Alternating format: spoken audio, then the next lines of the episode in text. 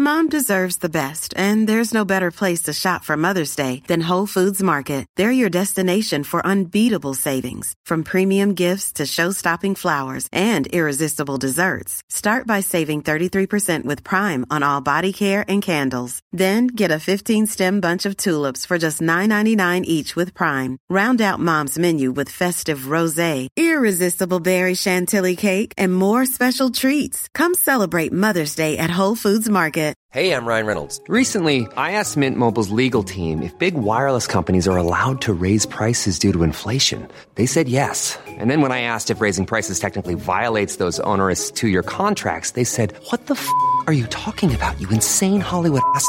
So to recap, we're cutting the price of Mint Unlimited from $30 a month to just $15 a month. Give it a try at mintmobile.com slash switch. $45 up front for three months plus taxes and fees. Promo rate for new customers for limited time. Unlimited more than 40 gigabytes per month. Slows. Full terms at mintmobile.com. Episode 34 of the 30 Years' War is brought to you by Sharp Mind Media. Sharp Mind Media is an exciting new venture launched by myself and my wife, and if you'd like to learn more about that, stay tuned till later on in the episode. Otherwise, enjoy this latest episode of the 30 Years' War.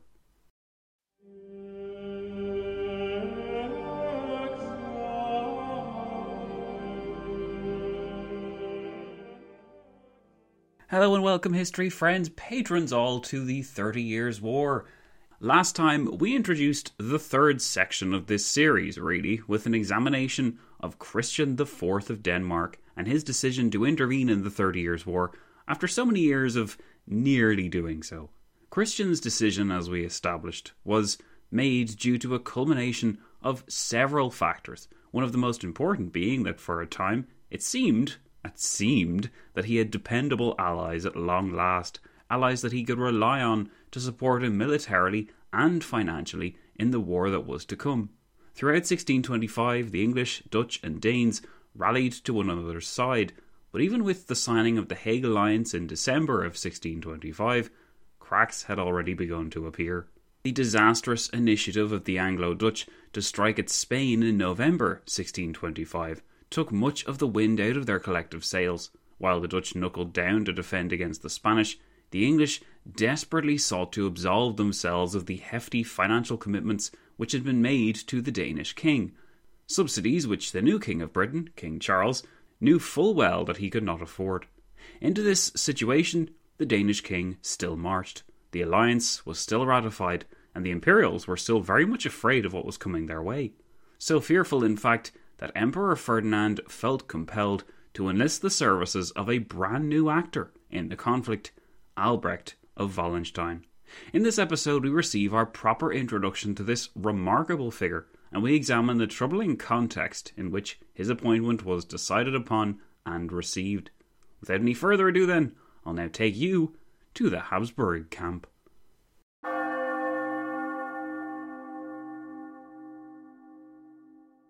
A satire on the ineffectiveness of the Hague Alliance was doing the rounds even before that alliance had had the chance to prove itself.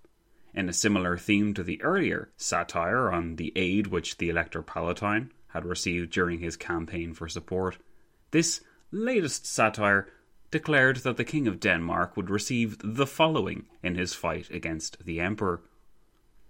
England sends 1,000 tobacco pipes and four pairs of comedians. Savoy sends 100 hecklers and 20 mousetraps. Norway sends 30 loads of fish. Switzerland sends 1,000 nubile milkmaids. Holland sends 50 sacks of pepper it captured in the West Indies. Venice sends 100 loads of soap and 400 wine glasses. From Lapland are coming 15 magicians who can make a good wind and fog to confuse their enemies when they need to escape. Finland sends 200 reindeer so they can make a quick getaway.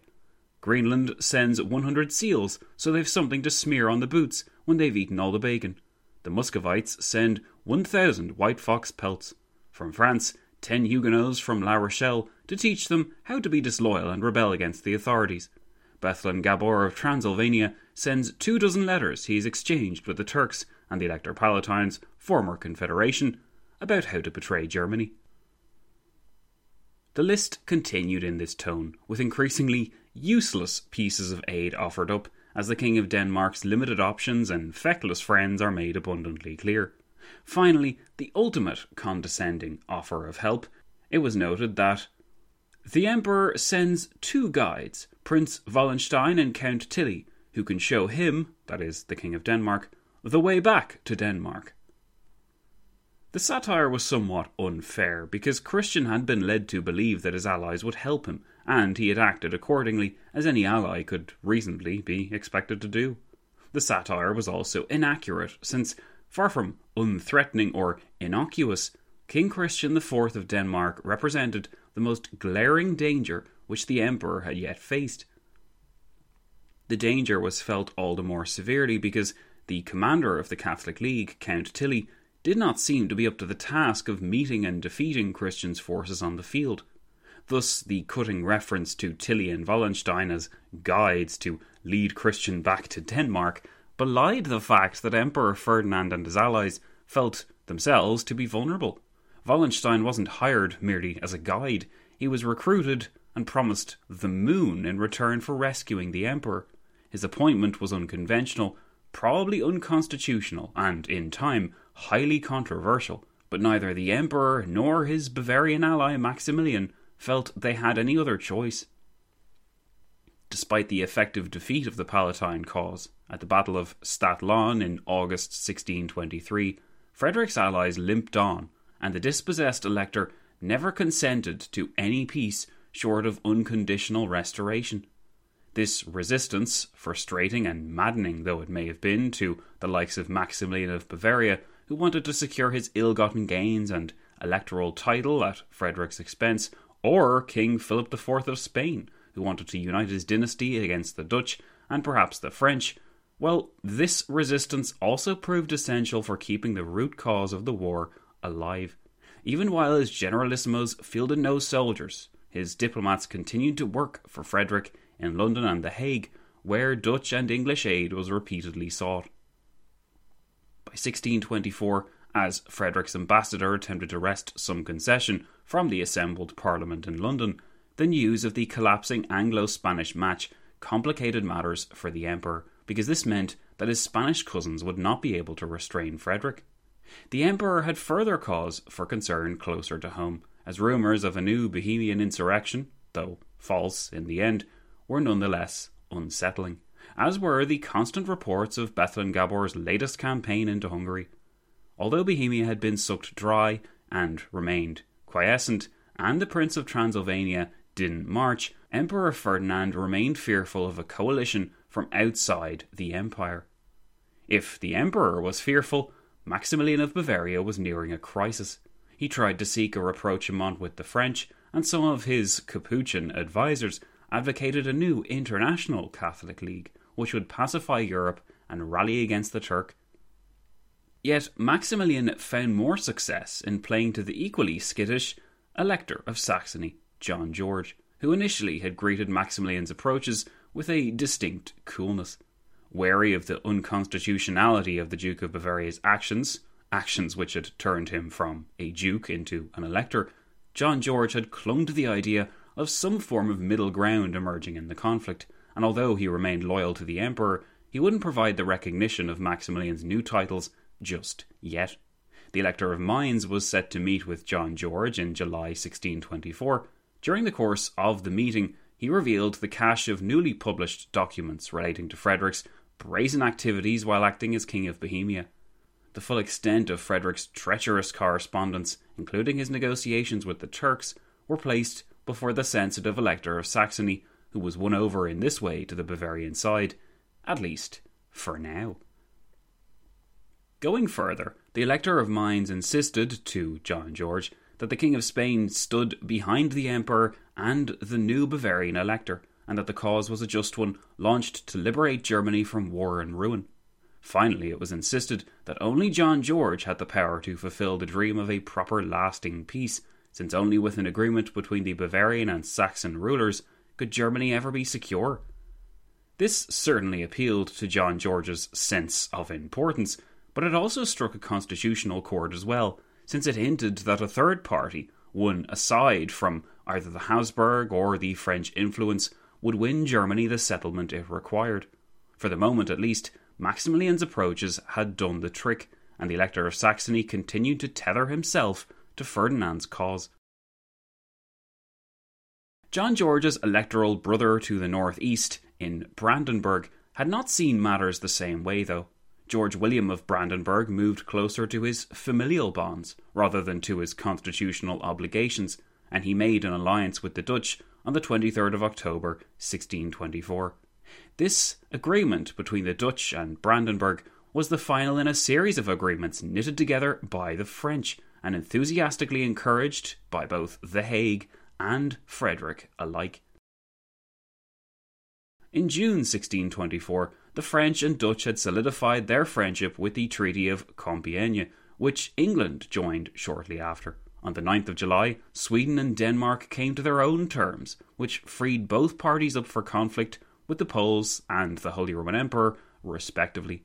On the 11th of July, this still in 1624, yes, a lot seemed to happen in this year, all right, the French secured the alliance of the Venetians and the Savoyards for cooperation in the Valtelline, and if you've forgotten, understandable if you have, the Valtelline were those critical alpine passes through which so many Spanish goods, money, and men passed. To cap the year off, on the 10th of November 1624, the Prince of Wales and Princess of France were married in person, and Henrietta Maria, the sister of the King of France, became the Queen of Britain. Through all these agreements, the net appeared to be closing in on Emperor Ferdinand and the allies upon whom he depended. For all the warning signals 1624 sent to Vienna, though, 1625 was to set off alarm bells so deafening that all appeared to be lost. Albrecht of Wallenstein had spent the winter of 1624 25 in Vienna, petitioning for the big break which would eventually make him famous.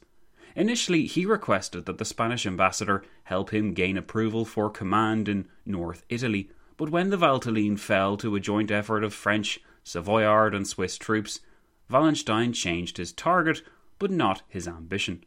Emperor Ferdinand received Wallenstein's offer, and it was an incredible one. One which the Austrian Habsburg dynasty had never heard before, and likely would not hear again.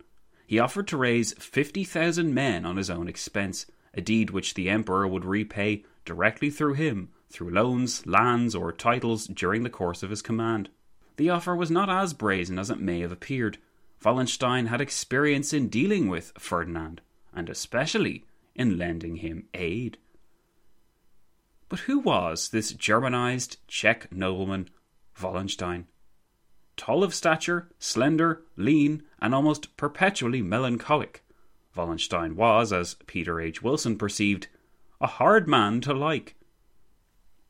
Even his friends attested to his unsmiling face and cold, staring eyes, while his general politeness and humour when it came to his martial duties could be contrasted with his propensity for violent outbursts, which grew more frequent as he aged.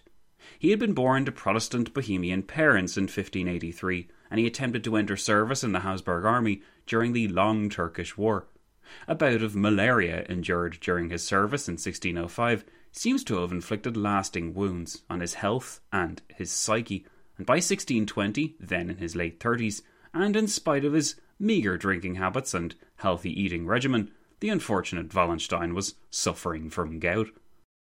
In 1606, with a tour of Italy under his belt, the suitably impressed Wallenstein had determined to convert to the old Catholic faith and for the rest of his life he remained a convinced, committed Catholic, although not necessarily intolerant. This would become important later. Shortly afterwards, Wallenstein married a wealthy, elderly noblewoman from Moravia, and upon her death he inherited her estates. A contemporary French pamphlet would judge his shifting personality by opining that he was very liberal and when he gave presents, he very much rejoiced, and indeed was a man who gave the most to him who least expected it, but his gifts were golden snares which indissolubly obliged. By 1618, on the eve of the Bohemian revolt, Wallenstein was a figure of minor importance in Bohemia, but it was this very revolt that ultimately transformed his life, starting with his fortune. The collapse of the Kingdom of Bohemia into revolt and the subsequent crushing of this revolt by the Habsburgs provided first a great cause for fear, and then a terrific opportunity for the opportunistic. Land was cheap and in plentiful supply, having been confiscated on a vast scale from rebels, the dead, the exiled, or just the inconvenient. Furthermore, and perhaps most importantly for Wallenstein's interests, the emperor was selling, and he was hard pressed for cash. During this period, as the historian and really the main biographer of Wallenstein, Geoff Mortimer, explained, cash was key. The emperor urgently needed it, and raising it was the main objective of the confiscations and property sales in Bohemia. For would be purchasers, this was a considerable difficulty, as it was one thing to be wealthy in terms of land, but another to have large amounts of ready cash available. Wallenstein was far from alone in facing this problem, but he was uniquely successful in solving it. How did he solve it? Well, Wallenstein recognized that since the emperor provided the honors, signed off on the deeds, and granted legitimacy to all deals, it was the emperor that he should pledge his loyalty to. With this accepted, it did not necessarily matter to Wallenstein that Ferdinand was unable, at this moment, to pay him back for whatever money he lent him. Thanks to the security of his estates in Moravia, Wallenstein was able to raise loans from creditors and bankers for millions of gulden, the currency used in the south of Germany, and with this money loaned, the emperor would then be in his debt. By raising Ryan Reynolds here from Mint Mobile. With the price of just about everything going up during inflation, we thought we'd bring our prices down. So to help us, we brought in a reverse auctioneer, which is apparently a thing. Mint Mobile unlimited premium wireless. Ready to get 30, 30, bit to get 30, bit to get 20, 20, 20, bit to get 20, 20, bit to get 15, 15, 15, 15 just 15 bucks a month. So, Give it a try at mintmobile.com slash switch. $45 up front for three months plus taxes and fees. Promo rate for new customers for limited time. Unlimited more than 40 gigabytes per month. Slows. Full terms at mintmobile.com. Quality sleep is essential. That's why the Sleep Number Smart Bed is designed for your ever evolving sleep needs. Need a bed that's firmer or softer on either side? Helps you sleep at a comfortable temperature? Sleep Number Smart Beds let you individualize your comfort so you sleep better together. JD Power ranks Sleep Number number 1 in customer satisfaction with mattresses purchased in-store. And now save 40% on the Sleep Number limited edition Smart Bed for a limited time. For JD Power 2023 award information, visit jdpower.com/awards. Only at Sleep Number stores or sleepnumber.com. Even when we're on a budget, we still deserve nice things. Quince is a place to scoop up stunning high-end goods for 50 to 80% less than similar brands. They have buttery soft cashmere sweaters starting at $50, luxurious Italian leather bags, and so much more. Plus, Quince only works with factories that use safe, ethical, and responsible manufacturing. Get the high-end goods you'll love without the high price tag with Quince.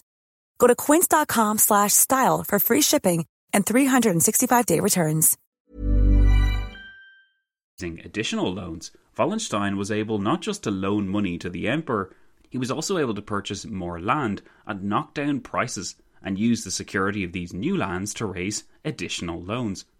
Although this pattern is complex and detailed in the voluminous correspondence between Wallenstein, his creditors, his extended family, and the emperor, it all boiled down to Wallenstein's ability to raise cash loans based on his extensive land holdings, forward this money to the emperor, and then pay off his debts with the income from his lands.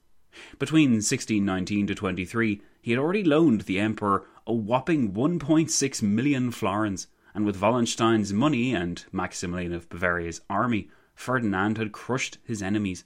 But there always seemed to be more enemies on the horizon, thus more need for loans, thus more debt for Ferdinand to accumulate. Wallenstein's wealth was such that he was able to pay off the interest on his loans, and his stellar record in repaying meant that he was able to acquire a line of credit with relative ease. This left Wallenstein, occasionally at least, debt free. But this process was a constant fixture of Wallenstein's life. It also left him with additional opportunities to get in the Emperor's good graces. If Wallenstein could acquire a reputation as a reliable and able lender for Vienna, then the Emperor's debt to him would only increase. In time, the sums would grow to such an extent that Ferdinand was forced to pay them back in the only way he knew how. In a similar pattern to that adopted with Maximilian of Bavaria, Ferdinand would pay off his debts to Wallenstein by providing land.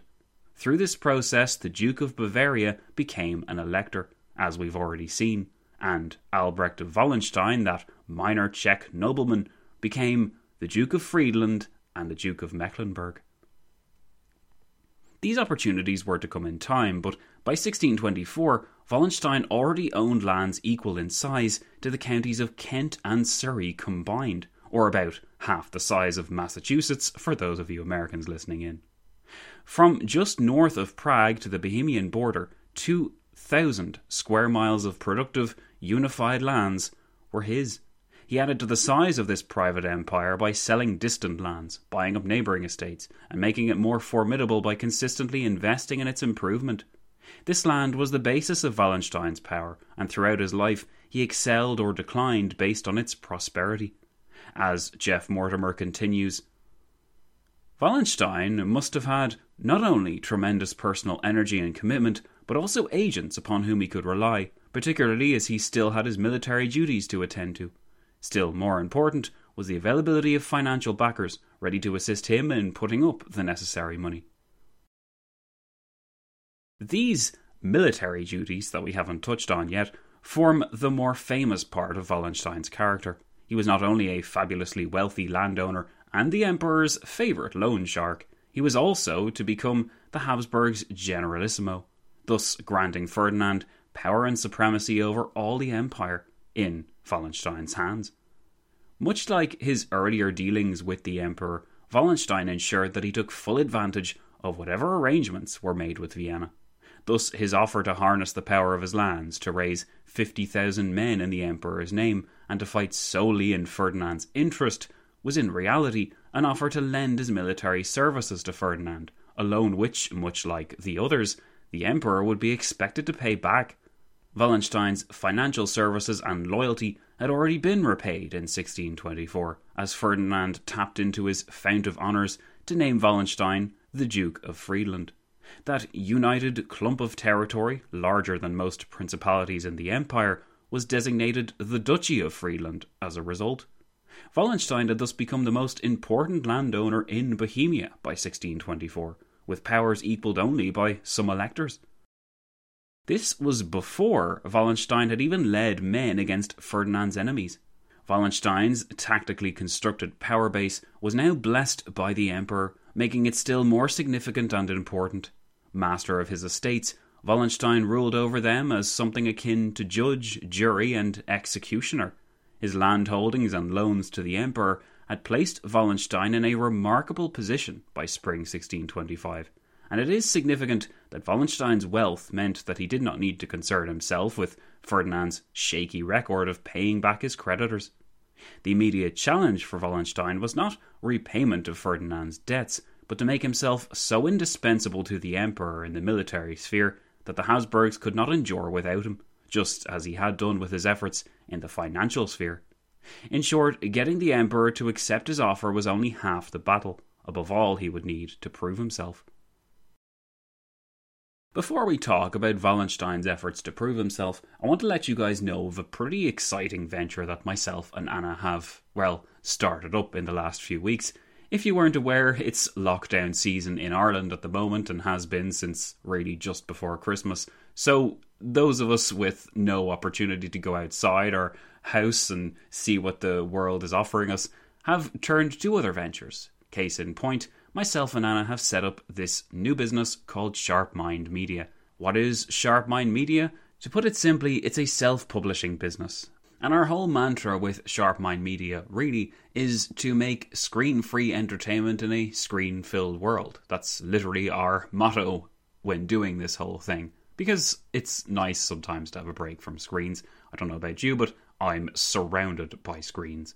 So far, we've published numerous Sudoku books and some colouring books. But we also intend to publish in the future cryptograms, word searches, trivia books, more activity books, everything for children, for adults, and everything in between. If you like these types of things, and believe it or not, there's quite a large market out there for those that like Sudoku books, and I only just learned how to play Sudoku, and it is quite enjoyable. But if you're interested in these things, check out Sharp Mind Media. This is myself and Anna's way to kind of put another string in our bow, and we are really, really excited about it. So if you'd like to check that out and if you'd like to support us, Just click on the link in the description below. You'll be brought to Amazon where those books are, and you can decide if you'd like to get one for yourself. I have got huge plans for Sharp Mind Media. I also have some huge plans for this podcast and some other little private projects I am doing. I'll be sure to keep you guys updated with these as things develop. But for now, Sharp Mind Media should be your place to go if you want Sudoku books, colouring books, activity books, cryptograms, word searches, etc., etc. Thanks so much for allowing me to impose upon you with Sharp Mind Media, guys. I know it's not strictly related to history, but hey, this is my podcast and I do what I want. Hopefully, after that immature display, you still want to continue listening. If so, let's get back to Wallenstein. With some service in the army, Wallenstein's interest in leading Ferdinand's forces had not come from nowhere. Indeed, in June 1623, Wallenstein had been appointed Major General and instructed to fight against the forces led by Bethlen Gabor. However, this minor rank and the very inconsistent nature of the Prince of Transylvania's campaigning was a very far cry from full responsibility for the provision and command of his own army. Again, in spring 1625, as had happened before, Wallenstein's great wealth counted in his favour, and he was able to leverage this power to achieve what he desired. The Spanish ambassador in Vienna, the Marquis de Aytona, was a believer in Wallenstein, but what may have swung the balance in his favour was Maximilian of Bavaria's concerted support. In a breathtaking example of self interest, Maximilian had heard only the rumours of anti Habsburg mobilisation, and he feared only for the prize he had acquired while serving Ferdinand. And in Wallenstein, Maximilian saw the ideal solution. With a second army in the field, the security of what had thus far been gained would be much greater. Maximilian thought not of the costs involved to his emperor or to Germany, and wished in this instance only to preserve his interests through further recourse to arms. Intermittent negotiations with the English and French had produced neither peace nor martial alliances, and on the basis of this failed diplomacy, Maximilian recommended to his emperor that Wallenstein's offer be accepted at once. To Maximilian and to Ferdinand, Wallenstein's offer and the risks it posed were worth taking if it saved their cause from destruction. Ferdinand was also eager to assume some kind of leading stake in the war after delegating and depending upon Maximilian and the Catholic League for so long. Wallenstein gave the Emperor this chance, and if 1625 was the year that the origins of the conflict became lost in its escalation and the threat of foreign intervention, it was also the year that the recruited armies ballooned in size. For Ferdinand to assume leadership of the war's direction, Wallenstein would have to be entitled to recruit an army equal in size to Count Tilly's, that generalissimo of the Catholic League. This was permitted in the spring and summer of 1625, and Wallenstein got to work, while Ferdinand shifted men around from Hungary to North Italy to fill in the gaps, and the Spanish even stopped by to recruit some 10,000 men for the war against the Dutch. The conflict, which had been sparked by Frederick's acceptance of the Bohemian crown, had clearly widened beyond its original regional causes, and while Christian IV of Denmark moved towards his German domains, Tilly was appointed to meet him, while Wallenstein was tasked with meeting Ernst of Mansfeld as the luckless captain descended on Moravia. Both imperial commanders boasted between forty to fifty thousand men combined, and this number was destined to steadily increase. Plans for Ernst of Mansfeld, this dream of Frederick's cause and his sympathisers, plans for Mansfeld to link up with Bethlen Gabor were not based on solid foundations, as the Prince of Transylvania once again let down his allies. Wallenstein had recruited 16,000 men to fight with him, and while this force was supplemented by some veterans from Hungary, the overwhelming majority were ill proven and were marching to their first battle. If Wallenstein depended on these men, and they failed him in their first confrontation with Mansfeld in the near future, then the result could be disastrous for his reputation, his career, and potentially his life. Wallenstein had stepped on countless toes on his way to the peak of his wealth and power, and while many of these toes had been attached to exiled rebels or bitter minor nobles, some had the power to strike back at him. The unconventional rise of Wallenstein provoked those aristocrats whom he had eclipsed, and led to the formation of all sorts of scandalous rumours. The true source and nature of his wealth, as well as his unnatural spell over the emperor, made for particular favourites for these rumour mongers. Little thought was given to Wallenstein's actual vulnerability, which was sourced from his near permanent state of indebtedness. This indebtedness didn't matter, so long as Wallenstein's estates more than paid for themselves. But what would happen if the war reached and then ravaged these estates, as enemy soldiers carried off his precious duchy's contents and thereby deprived him of his assets? Such a nightmare was one which Wallenstein would, in time, have to face, but not for some time yet. From June 1625, Wallenstein recruited in earnest and occupied the town of Halberstadt in November as his forward base. Almost immediately, he organised a system of levying contributions from the nearby towns and cities. Through these payments, the inhabitants and city fathers could expect to be left alone. But while paying was preferable to the occupation and sacking which might follow a refusal to pay, these costs were still prohibitive. Nuremberg, one city in Wallenstein's path, paid 440,000 florins throughout the period to Wallenstein's soldiery in return for the promise of being effectively left alone, with minimal quartering and no recruitment of new soldiers on the city's lands. Lengthy quartering of soldiers, that is, having your soldiers stay in a particular region for a particular length of time, could destroy arable land and suck the region dry of resources, while security would also decrease. And if recruitment drives were initiated, some peasants could leave their farms and leave the land denuded of people for the opportunity of a better or more interesting life in the armies. Just as the Hague alliance was confirmed in December 1625, then, Ferdinand leveraged his position to issue the imperial ban against Christian IV of Denmark. As the Duke of Holstein, Christian, the King of Denmark, was now persona non grata in Germany, and any German potentates that offered him support would suffer the same fate as had Frederick's allies in the years beforehand. It was beneficial for the emperor in the short term that several princes did not heed his warning. By acting expressly against their overlord, they were liable for punishment in the aftermath. Considering Ferdinand's indebtedness to Wallenstein, there was no better way for the emperor to kill two birds with one stone than to strip rebellious princes of their land and then hand these lands over to Wallenstein as payment. Although this inflated Wallenstein's property portfolio and his power base, it also caused the rumour mill to work overtime against him.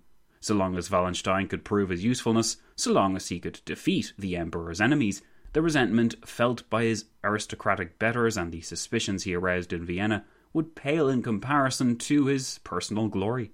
As 1626 approached, it was apparent that the King of Denmark and the Emperor's new Generalissimo were bound to clash soon enough.